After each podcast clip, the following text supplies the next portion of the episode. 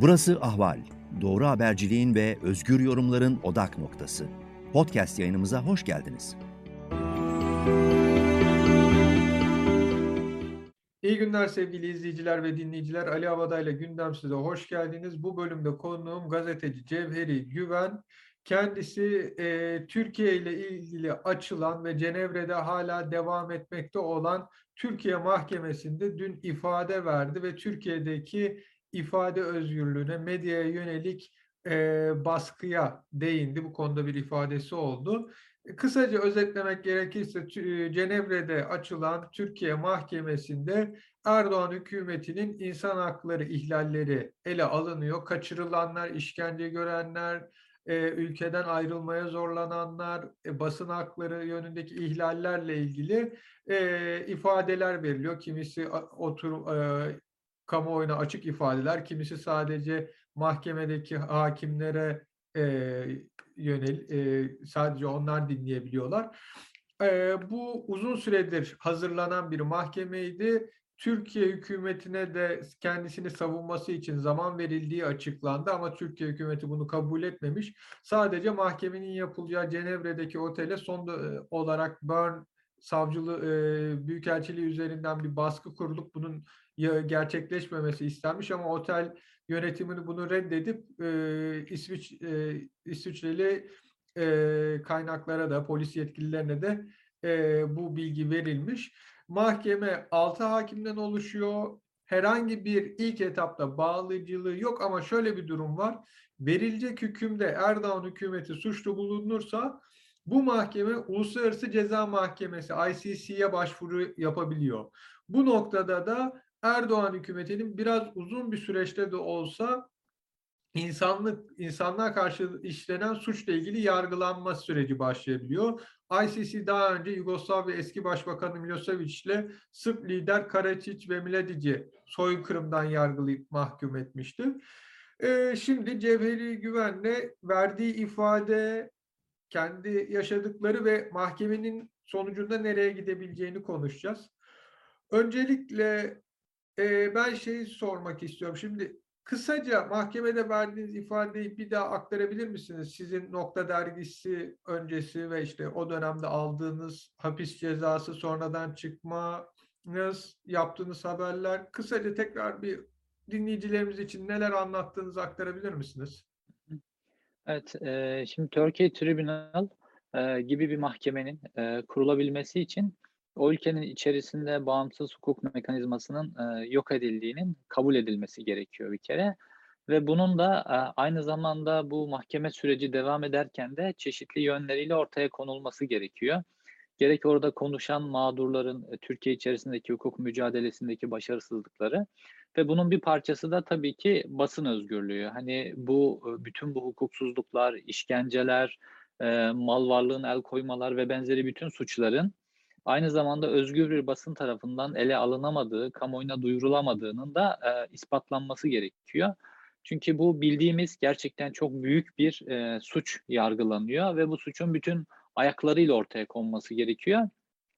Benim ve benim gibi birkaç gazetecinin e, şahitliğine başvurulan noktada biz basın özgürlüğünün Türkiye'de nasıl yok edildiğini kendi şahsi örneklerimizde somut olarak anlatmaya çalıştık. Burada Nokta dergisi de e, son derece sembolik ve önemli bir örnek. Çünkü Nokta dergisinin yaklaşık bir buçuk yıllık e, yayın hayatı içerisinde e, Türkiye'nin böyle özeti sayılabilecek her türlü e, baskı mekanizması kullanarak Nokta dergisi yok edildi. E, benim Nokta dergisini tekrar işte çıkartıp yayın yönetmeni olduğum e, süreç e, Mayıs 2015'te başladı. 1 Mayıs'ta ilk sayımızı çıkardık Nokta dergisinde. Ve daha ilk sayımızdan itibaren e, böyle tazminat davaları yağmuruna e, tutulduk ve böylece hani ekonomik olarak çökertme yöntemiydi bu. Sonrasında da işte e, Nokta Dergisi'nin hatta ilk kapağı böyle Tayyip Erdoğan'lı bir kolajımız vardı ve böyle bir el bombasının pimini çekerken yapılmış bir kolajdı bu. Burada çözüm sürecinin yıkılacağına ilişkin bir dosya vardı. Henüz çözüm sürecinin yıkılacağına ilişkin hiçbir emare kamuoyuna yansımamıştı. Fakat biz o dosyamızda Güneydoğu'daki şehirlerdeki güvenlik kuvvetlerine şehir içi çatışmalarda kullanılacak çok yüksek miktarda e, yüz milyonlarca dolarlık mühimmat alındığını, e, şu an çözüm sürecinin devam ettiğini, bunlara neden gerek olduğunu falan böyle bir planı olduğunu işledik. Böyle bir planı mı var hükümetin diye bu konuyu işlemiştik. Ve bu dosyadan başlayarak yani o 1 Mayıs 2015 sayısı, sayılı dosyamızdan başlayarak sürekli davalar açıldı. Sonra bunu farklı bir boyuta taşıdılar. Ve böyle sanki Adalet ve Kalkınma Partisi ile aramızda bir ticari e, çekişme varmış gibi e, bizim e, telif hakları ile ilgili mahkemeler üzerinden bizim daha çıkacak sayılarımızla ilgili işte çıkacak sayıdaki Adalet ve Kalkınma Partisi ile ilgili e, dosya kullanılamaz vesaire gibi daha önden dosyaların yayınlanmasını engelleyecek e, telif hakları ile ilgili kararlar çıkardılar. Bu bizim satışımızı engellemeye yönelik e, e, hareketlerdi. Çünkü hani Türkiye'de dergiler böyle işte DNR falan gibi büyük yerlerde daha çok satılıyor. Dolayısıyla bu büyük satıcılarla aramızda problem çıkartıp satışımızı engellemeye çalıştılar. Bu mahkeme kararlarını oralara gönderdiler. Dört kere e, matbaa değiştirmek zorunda kaldık. Matbaalarımıza gereksiz polis ekipleri gönderildi. Matbaa sahiplerini korkuttular. E, ve en sonunda artık ceza davaları süreci başladı. Ve e, işte Türkiye Tribunal'daki mahkemede de anlattım. 1980'li yıllarda e, en son Kenan Evren döneminde görülen toplatma kararlarıyla Nokta Dergisi ilk defa karşılaştı. Ve Nokta Dergisi'nin peş peşe... 3 sayısı arka arkaya toplatıldı Nokta Dergisi'nin. Evet, bir işte o Tayyip Erdoğan'ın ünlü selfie kapağı e, o toplatıldı. Sonra e, 7 Haziran süreci olmuştu biliyorsunuz. E, Tayyip Erdoğan tek başına iktidarı kaybetmişti Adalet ve Kalkınma Partisi.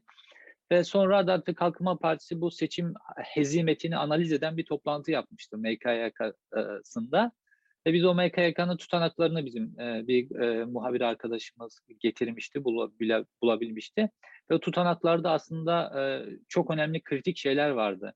E, Türkiye'ye dair analizleri, halkı nasıl yönlendirebileceklerine dair analizleri bunları yayınladık.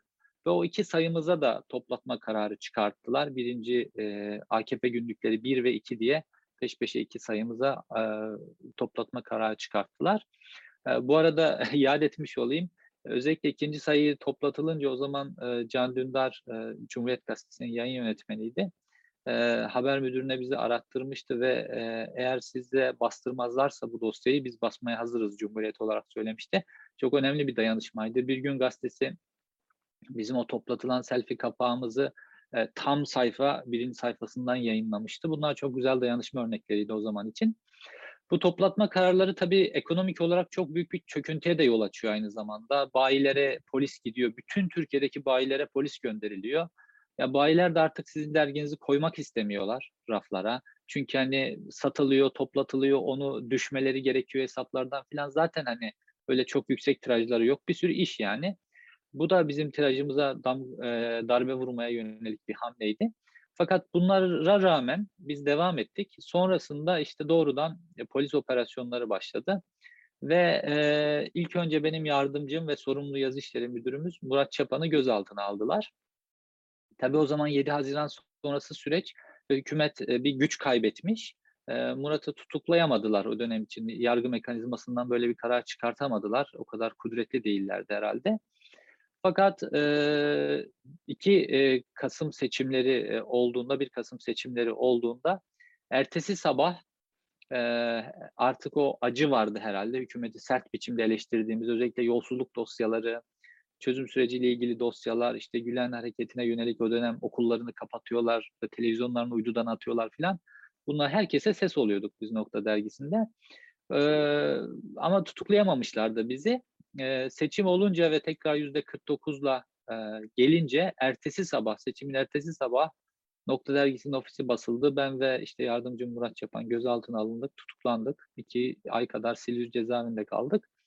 Sonrasında işte hani o zaman yine bir hukuk mekanizması az çok işliyordu. İlk duruşmada serbest kaldık. Ben Sonrasında aynı araya gireceğim ama Hı. siz Silivri'de tecritteydiniz yanılmıyorsam. Evet, e, biz tutuklandıktan bir ay sonra da işte Can Dündar'la Erdem Gül tutuklandı. Orada Silivri'nin meşhur bir A9 e, bölümü vardır. E, burası da yeni inşa edilmişti o süreç için ve Erdoğan'ın böyle anladığım kadarıyla muhalifleri için inşa ettirdiği bir bölüm. Normal Silivri cezaevinden daha farklı biçimde böyle inşa edilmiş böyle daha tecrite e, dönük bir e, cezaeviydi. Mesela daha öncesinde de böyle işte siyasi tutukluların kaldığı bölümler vardı. Gerek işte solcu olarak tutuklanan kişiler mesela grup yorum üyeleri de vardı. Onlar diğer tarafta kalıyordu. E, gerekse de işte Ergenekon sanıklarının tutuklandıklarında kaldığı bölümler vardı. Onlar mesela en azından 3 e, koğuş, oda ya da hücre diyebileceğim şeyler e, günlük bahçede aynı bahçeye çıkıyorlar. Dolayısıyla hani böyle bir 7-8 kişiyi görebilme, konuşabilme imkanınız oluyor. Fakat burada her hücreye böyle özel kutu gibi bir bahçe yapılmış böyle küçücük. 7 metrelik duvarların içerisinde kibrit kutusu gibi. Bahçeye de yalnız çıkıyorsunuz. Yani tek başınızdasınız. Bahçede yalnız konuşamıyorsunuz. Böyle bir tecritle cezalandırma yöntemi vardı. Hatta öyle ben vardım. İşte bir yan e, tecritte Murat Çapan vardı. Bir yan tecritte Can Dündar, Erdem Gül, işte Gültekin Avcı. Böyle gazetecilerden oluşan böyle peş peşe 8 yan yana hücre e, vardı ve böyle, burada tecritte tutuluyorduk. E, işte mesela spor hakkı var. E, haftada iki kere. Spor hakkı da dediğim bir buçuk saat bir yeşil saha gibi bir yerde böyle çim saha gibi bir yerde yürüyorsunuz. Yine etrafı duvarlarla çevrili. Mesela oraya yalnız çıkarılıyorsunuz. Çok anlamsız bir şey. Ee, gibi böyle tecritler uygulanıyordu bize. Ki normalde aslında koğuşlar üçer kişilik ama tek kişi tutuluyorduk orada. Ee, bu tabii bir baskı yöntemi. İşte çeşitli haklarınız elinizden alınıyor orada. Normalde diğer e, mahkumlarla görüşme, sosyalleşme gibi bir hak da var. Çünkü ben o dönem e, yönetmeliğini de istemiştim. Fakat öyle de enteresan bir e, durum oluşturmuşlar ki e, oradaki yönetmeliğe baktığınızda e, hani L tipi cezaevi var mesela E tipi cezaevi, T tipi, F tipi cezaevleri var. Fakat baktığınızda buradaki o inşaat yapılış biçimi bunlardan hiçbirisine uymuyor. Dolayısıyla da hangi yönetmeliğe göre cezaevi yönetiminden bir hak isteyeceksiniz o da belli değil. Dilekçelerinize bu sebeple karşılık verilmiyor filan. Böyle bir enteresan bir tecrit sistemi icat edilmişti orada. Şimdi zannedersem Can Dündar oradaki tecrit hücresinin benzerini bir maketini Berlin'de yaptığı müze olarak sergileniyor. Böyle bir tecrit sürdü o, cezaevinde. Sonra işte tahliye olduk biz. Tahliye olduktan sonra aynı mahkeme İstanbul 14. Ağır Ceza Mahkemesi'ydi. Hani böyle yaşlıca hakimlerin olduğu bir mahkemeydi açıkçası. Ee, Can Dündar'la Erdem Gül'ü de tahliye etti bizden bir ay kadar sonra. Tabii Tayyip Erdoğan doğrudan mahkeme heyetini hedef aldı ilk defa. E, mahkeme heyetini eleştirdi açık biçimde, kamuoyuna açık biçimde. Ve sonra zaten o mahkeme heyeti dağıtıldı. E, başka hakimler geldi. E, sonra hakimlerden bir tanesi de e, 15 Temmuz'dan sonra tutuklandı zaten. E, böyle bir süreç devam etti. 15 Temmuz'a gelene kadar yine davalar falan böyle baskı sürekli devam ediyordu açıkçası ama direnmeye çalışıyorduk. En sonunda çok küçük bir matbaada böyle baskı kalitesi de biraz düştü tabii.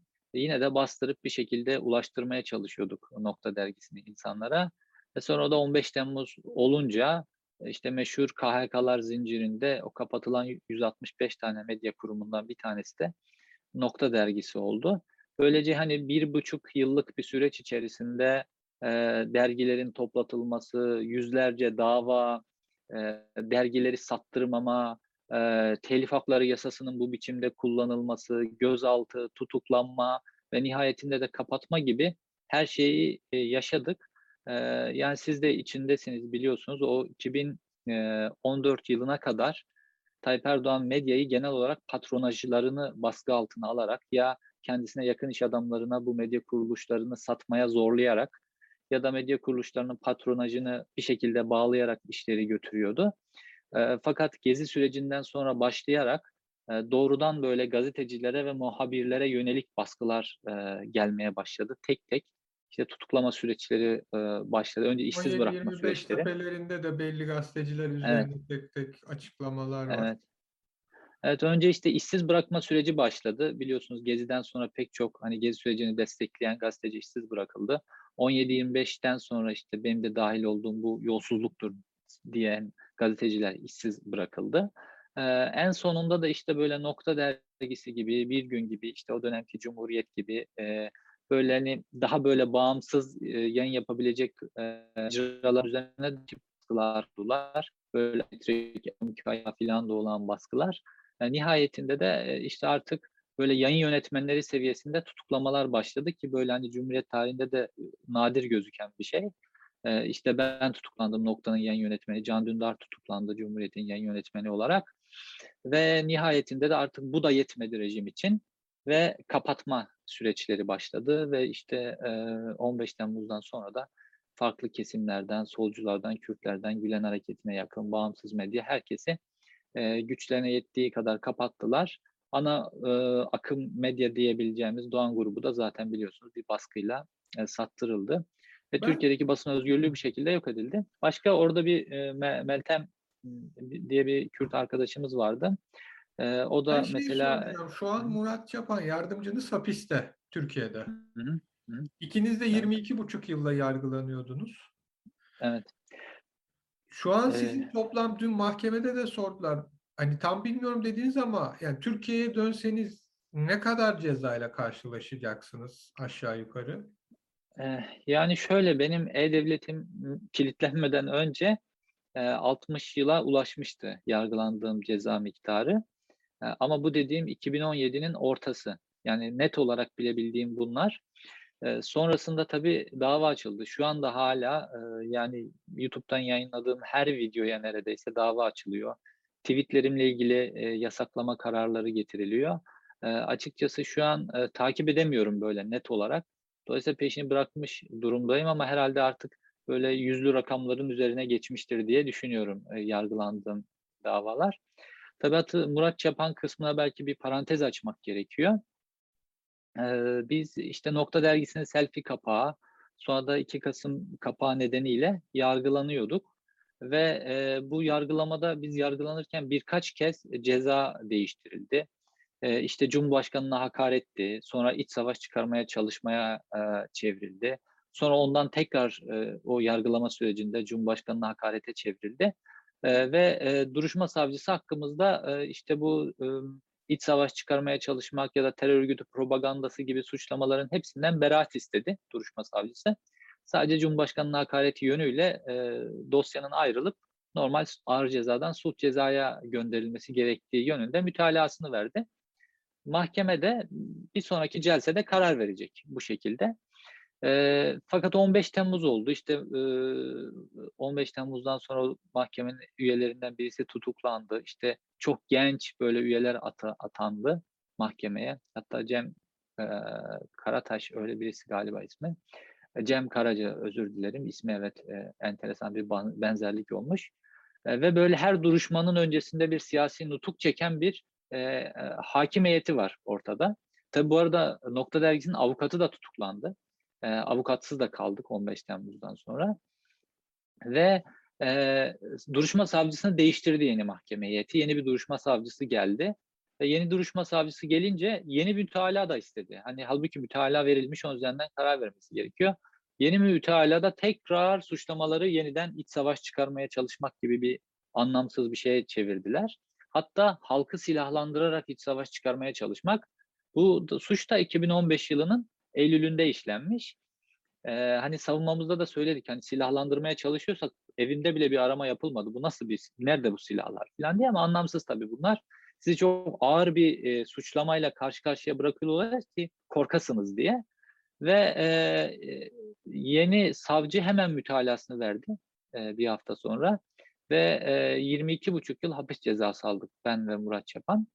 Sonra tabii Murat ben e, o sırada Yunanistan'a geçmiştim ama bir mülteci botuyla ve hani Murat e, Çapan'ın da artık tek kurtuluş yolu böyle bir e, yurt dışına çıkmaktı. Fakat Murat Çapan Yunanistan'a geçti aslına bakarsanız. E, fakat illegal biçimde e, Yunan güvenlik güçleri tarafından Türkiye'ye pushback yapıldı.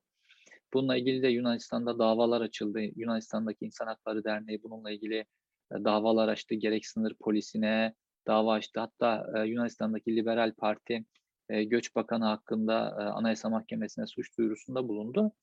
Ve Murat sonra yakalandı Türkiye'de jandarma tarafından pushback yapılınca ve e, Mayıs e, 2017'den beri çeşitli cezaevleri dola, ne dolandırılıyor. Şu an Maraş cezaevinde ve e, 22,5 hapis cezası şu an eee, sonuçlandırılmayı bekliyor. Durum böyle hani Nokta dergisi açısından. Her türlü baskı mekanizmaları kullanıldı ve baktığımızda da hani böyle e, çok büyük bir medya organından bahsetmiyoruz. Hani kendi halinde mütevazi eee, bir kadroyduk biz ve bütün çalışanlarımız da işte eee, gezi süreci sonrasında 17-25'ten sonra işsiz bırakılan gazeteciler böyle bir araya gelmiş gelmiştik. Her kesimden insanın olduğu böyle mütevazi eee, yani dergide mesai bitince hepimizin beraber metrobüse binip evlerine gittiği böyle bir hiyerarşinin olmadığı e, bir medya organıydı ama bağımsız Bu bir sese böyle hani özellikle eski generallerin kapattığı ya da sü- sürekli baskı uyguladığı dergi olduğu için hani Türkiye'de de bilinen bir isimdi. Hani kadro mütevazi diyebiliriz ama noktanın Türkiye'deki algısı ve Türkiye medyasında yaptıkları ileride e, ders konusu olabilecek e, bir şey. Yani bunu da hakkını vermek, belirtmek gerek. Gerek sizin döneminiz, gerek sizden önceki e, ta İhsan Doğramacı'nın yok başkanı olduğu dönemlere kadar giden o meşhur kapaklarıyla da bilinen sert muhalefetiyle bilinen bir dergiydi ve aynı sertlikte de sizin zamanınızda muhalefetinden ödün vermeden devam ediyordu. Ben şunu soracağım. Eşiniz, çocuklarınızla ve kendi botla, mülteci botuyla Yunanistan'a gittiniz. Fakat Yunanistan'da eee, Erdoğan hükümeti tarafından herhangi bir saldırıya uğrayabileceğiniz, suikaste uğrayabileceğiniz e, bilgisi ve açıklamaları özellikle Garapaylan'ın HDP milletvekili açıklaması sonrası Almanya'ya geçiyorsunuz. Ve Almanya'da sığınma alıyorsunuz. Ve dün bir şey dediniz. Almanya'dayken bir başka Avrupa devleti size diyor ki hani bize gelme çünkü burada biz seni koruyamayabiliriz bizi ziyaret edersen. Hani bir Türk hükümetinin organize ettiği saldırıya e, maruz kalabilirsin. Bu ülkenin adını vermek ister misiniz yoksa sizde mi kalsın? Ya şöyle küçük bir Avrupa, küçük ama çok önemli bir Avrupa ülkesi, çok önemli bir Avrupa ülkesi olduğunu söyleyebilirim. Eee, hani bunu bana eee, şifahen ilettikleri için ve hani e, gizlememi de istedikleri için veremiyorum. E, çünkü o ülkede nasıl bir hazırlık yapıldı onu da bilemiyorum. Peki ben şunu soracağım. Siz o ülkeye gideceğinize dair bir tren bileti, uçak bileti herhangi bir şey almış mıydınız? Yani oraya Ya gideceğiniz işte burası burası çok enteresan. Eee, normalde hani biliyorsunuz bir 21 kişilik bir suikast listesi çıkartıldı ortaya. E, Temmuz ayı içerisinde ve o suikast listesinin içerisinde ben varım. Eee, ve eee, işte onun öncesinde eee, o daha bu suikast listesi hiç ortada yok. Eee, öncesinde eee, şöyle e, bir eee, telefon e, aldım yani ve işte eee, bizim ülkemizdeki güvenlik eee, gücü Eee, Almanya'daki kadar güçlü değil, istihbarat Almanya'daki kadar güçlü değil. Dolayısıyla ülkemize gelirseniz sizi koruyamayız eee, diye belirttiler. Şimdi ben de o ülke hayatımda bir kere gitmiştim e, ve eee, tekrar gitmek gibi bir planım da yoktu açıkçası. Eee, ve ortada böyle bir suikast listesi de yok daha henüz. Eee, o zaman bana çok ilginç gelmişti. Hani ne oluyor, ne dönüyor da böyle bir eee, uyarı yapılıyor bana diye. Eee, sonrasında işte eee, kısa bir süre sonra zannedersem bir 10 gün sonra filan bu suikast listesi ortaya çıktı. İnternetten yayınlandı. Sonrasında da zaten hem eee, Alman polisleri hem evimize gelip bizi ziyaret ettiler hem de beni eee, böyle istihbarat merkezi gibi bir yere çağırıp benimle orada görüştüler ve bu uyarılarda bulundular. E, demek ki hani eee, Avrupa'daki polis teşkilatlarında eee, böyle bir hazırlık eee, olduğuna ilişkin böyle bir bilgi dola, dolaşmış. Eee, ve belki benim hani o ülkeye bir kere gittiğim ve yakın bir dönemde gittiğime ilişkinde o giriş çıkış kaydını gördükleri için belki tekrar eee, gelmemem konusunda böyle bir uyarıda bulunmuşlardır. Eee, bunu bilemiyorum hani açıklayamadı, açıklamadıkları için bana bilemiyorum ama eee, benim analizime göre Avrupa Polis Teşkilatlarında bu tip bir eee, hazırlığa ilişkin bir eee, bilgi, bir bilgi alışveriş oluyor. Çünkü o 21 kişilik listeye de baktığımızda yani hepsi bunların zaten Almanya'da yaşamıyorlar. Farklı Avrupa ülkelerinde yaşıyorlar. Peki o zamandan sonra hiç Almanya'dan çıktınız mı yoksa bu telefon geldikten sonra Almanya'dan çıkmayı kestiniz mi? Ülke dışına gitmeyi. Eee, yok çıkmadım açıkçası o telefondan sonra Almanya dışına çıkmadım. Hatta yani Alman polisleriyle de görüştüğümde işte hani kendilerinin bana bazı ta- tavsiyeleri oldu güvenlik eee, açısından. Eee, açıkçası, hani, bu süreçte, eee, bunlara dikkat etmeye çalışıyorum açıkçası ve kendi kişisel güvenliğim açısından. Eee, o yüzden mümkün olduğunca, böyle, hani, tehlikeli olabilecek yerlere, seyahatlere filan çıkmamaya gayret ediyorum. Peki, ailenizin ya da çocuklarınızın güvenliğinden endişeli misiniz hâlâ şu an Almanya'da da olsanız? Hani, çünkü. Almanya, eee, Erkacerer örneğinden bakarsak, hani, saldırıya uğradığı ve AK Parti taraftarlarının da çok fazla olduğu bir ülke. Herhangi bir endişeniz var mı kendiniz için olmasa da aileniz için? Ya, endişe tabii ki endişeleniyorsunuz. Eee, bu yeni de değil, hani, Yunanistan'a geçtikten sonra ben, hani, bir ara böyle gazetecilikten kopacak gibi oldum. Hani, ekonomik nedenlerle ailemi geçindirebilmek için. Eee, fakat, hani, kısa sürede toparladım ve gazeteciliğe hep devam ettim. Yunanistan'dayken de özellikle, hani, 2017 yılı olduğu için, bu insana iş özellikle işkence kısmı çok ağırdı o zaman Türkiye'de. Onunla ilgili haberler yapıyordum. O zaman da, hani, Yunanistan İçişleri Bakanlığı'ndan, çağrılıp, eee, tren garları, otobüs istasyonları, işte, eee, Türklerin yoğun yaşadığı şehirler gibi yerlerden, eee, uzak durmamız konusunda böyle uyarılar alıyorduk. Eee, tabii tedirgin ediyordu. Sonra dediğiniz, işte, o Garopaylan'ın, eee, açıkladığı 2017 Aralık'taki suikast listesi meselesi çıktı. Sonra Almanya'ya geldik. Almanya'da da şimdi böyle bir durum oldu. Tabii Almanya'da istihbarat teşkilatı, güvenlik teşkilatı, hani, Avrupa ülkeleriyle kıyaslarsak en sıkı olan yer. Eee, fakat, hani, Almanya'da da dediğiniz gibi Erkin'in uğradığı saldırı, geçmişte yapılan bazı saldırılar var. Bunlara da baktığımızda, eee, olmayacak bir şey değil. Eee, hani, evet, eee, Tayyip Erdoğan'ı çok seven insanlar var Almanya'da. Eee, Adalet ve Kalkınma Partisi'ni destekleyen insanlar var.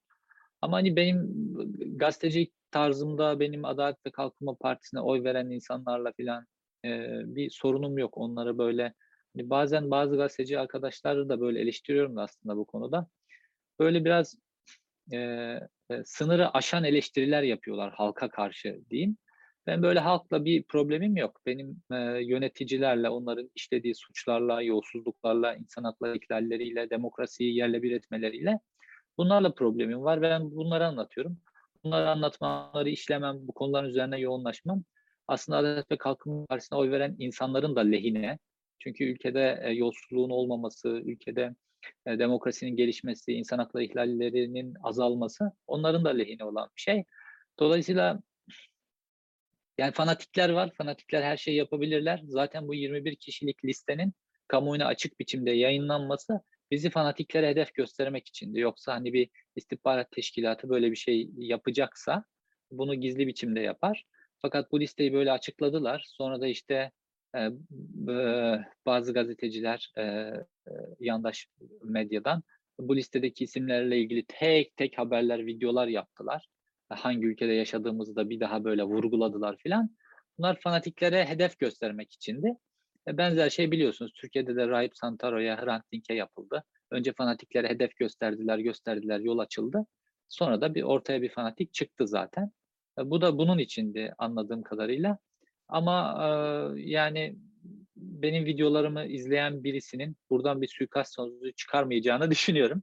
Ama dediğim gibi fanatikler ne kadar profesyonelce yönlendiriliyorlar onları bilmiyorum o işin gerisinde. Yani o Gün Samas gibi tiplerin gerisindeki o mekanizmayı, burada da işliyor mu onu bilmiyorum açıkçası.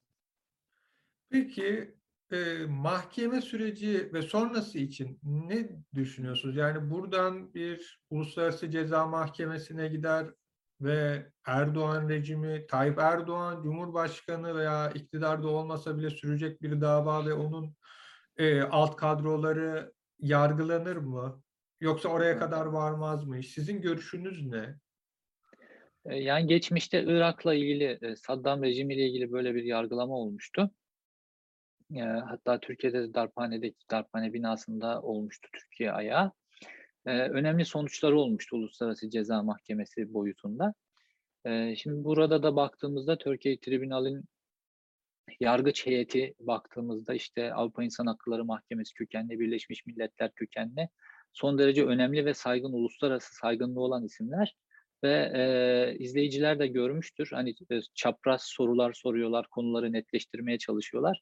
Gerçekten ortaya bir rapor, eee, çok ciddi bir rapor, ciddi bir karar çıkartmaya çalışıyorlar. Öyle olacağına da eminim ben.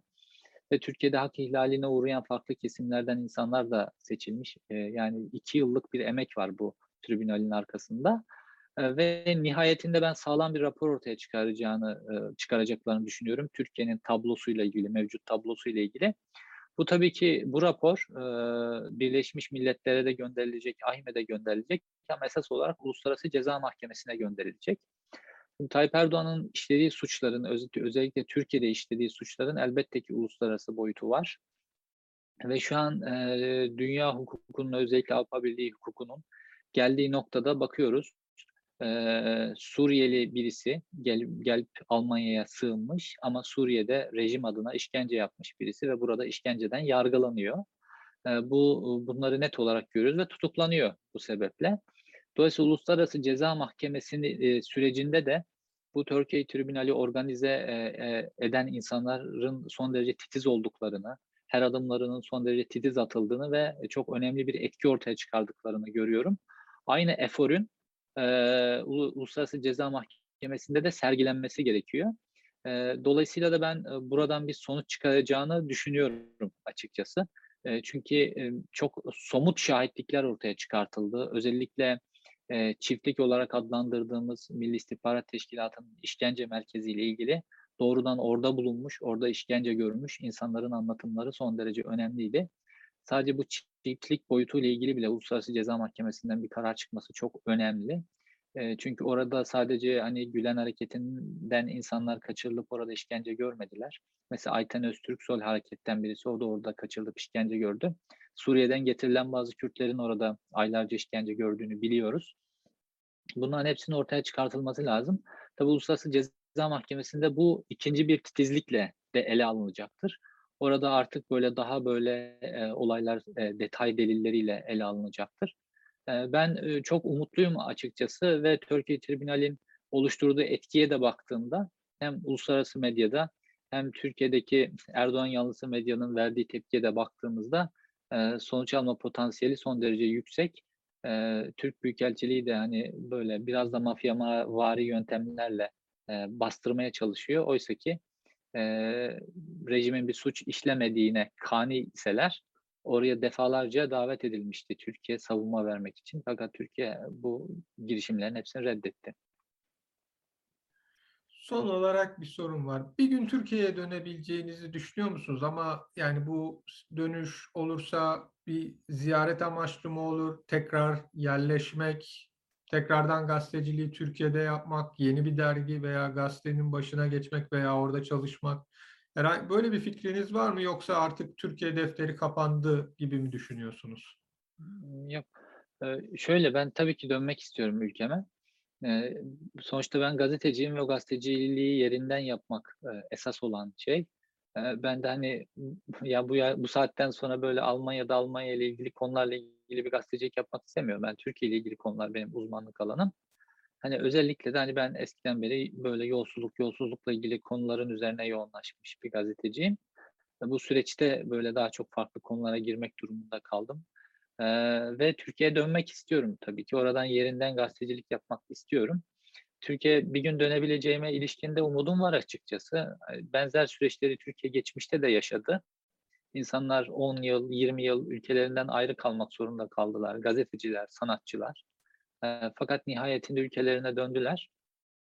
Ben de elbette dönmek istiyorum ve bir gün döneceğim konusunda da eminim. Bunun bir ziyaret olmayacağını da düşünüyorum. Ama hani böyle gelgitler içerisinde olan bir ülke olmasın istiyorum. Bunun için bütün çabam. Yani insanların artık her kesimin rövanşist duygulardan arındığı ve hep beraber yaşayabileceğimiz, birbirimize en azından tahammül gösterebileceğimiz bir ülkede bir ülke inşa etmemiz gerekiyor. Benim gazetecilik çabam da bunun için. Hani bir gazete, bir dergi olur mu konusunu çok bilmiyorum. Çünkü biraz bu süreç beni böyle bireysel bir gazeteci olmaya doğru itti. Ee, yani şu anki benim genel olarak planlarım e, YouTube ve YouTube üzerine ilerlemek. Böyle bireysel gazeteci olarak ilerlemek.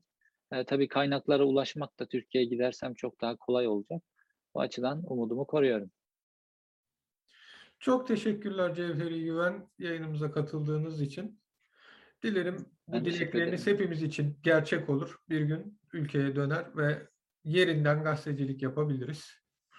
Sevgili izleyiciler ve dinleyiciler, Ali Abadayla Gündem Sizin bir bölümünün daha sonuna geldik. Gelecek programlarda görüşmek üzere. Artık bildiğiniz gibi Ahval'i YouTube'dan takip edebilir. Kanalımıza abone olursanız diğer haberlerden de anında e, bilgi sahibi olabilirsiniz.